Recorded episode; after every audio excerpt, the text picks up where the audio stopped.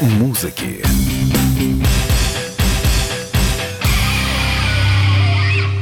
Вас приветствует Андрей Турецкий. Новостной американский интернет-портал BuzzFeed составил список 50 лучших музыкальных клипов последнего десятилетия. Рейтинг примечателен тем, что каждое видео сопровождается количеством просмотров в YouTube. Пятерку лидеров замыкает Готье, австралийский певец, ставший всемирно известным с выходом в 2011 году песни «Somebody What I Used to Know» «Кто-то, я знал» миллиард двести миллионов просмотров. Всего каких-то 400 миллионов просмотров ему не хватило, чтобы догнать занявшую четвертое место место Адель с ее суперхитом 2010 года «Rolling in the Deep», скатываясь в бездну. Бронзу у австралийской певицы Сия. Ее песня «Шанделье», что переводится как «канделябр» или «люстра», в 2014 году прогремела на весь мир. Более двух миллиардов просмотров. Успеху значительно способствовал рекламный ролик, ставший тоже известным. Актриса Натали Портман под композицию «Chandelier» рекламирует дом моды Dior. Почетное второе место занял Джастин Бибер с видео на песню «Sorry» более трех миллиардов просмотров. А лидером стала «Despacito» 17 года за авторством Луиса Фонси и Daddy Yankee. 6,5 миллиардов просмотров. Despacito,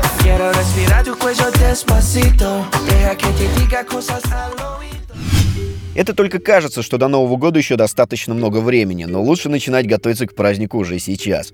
Комсомольская правда выяснила, в какую копейку влетит желающим пригласить к себе на праздник звезд эстрады. 45 минут выступления бывшей подопечной Максима Фадеева Наргиз Закировой стоит почти 2 миллиона рублей. А вот Полина Гагарина за аналогичное время уже просит 3,5 миллиона. Те же деньги берет за корпоратив, недавно пожертвовавший 7 миллионов рублей городу Самаре Дима Билан. Светлана Лобода готова выйти на сцену за 5 миллионов рублей, а Григорий Лепс за 7. Пальма первенства, как вы уже догадались, у Аллы Пугачевой. Корпоратив с ее участием обойдется в 21 миллион рублей, но только не в новогоднюю ночь. В праздник Примадонна предпочитает находиться в кругу семьи. Под бой курантов за тот же 21 миллион рублей споет группировка «Ленинград». В обычный же день шнура компании берут за корпоратив 7 миллионов. Леди Гага опровергла слухи о романе с Брэдли Купером.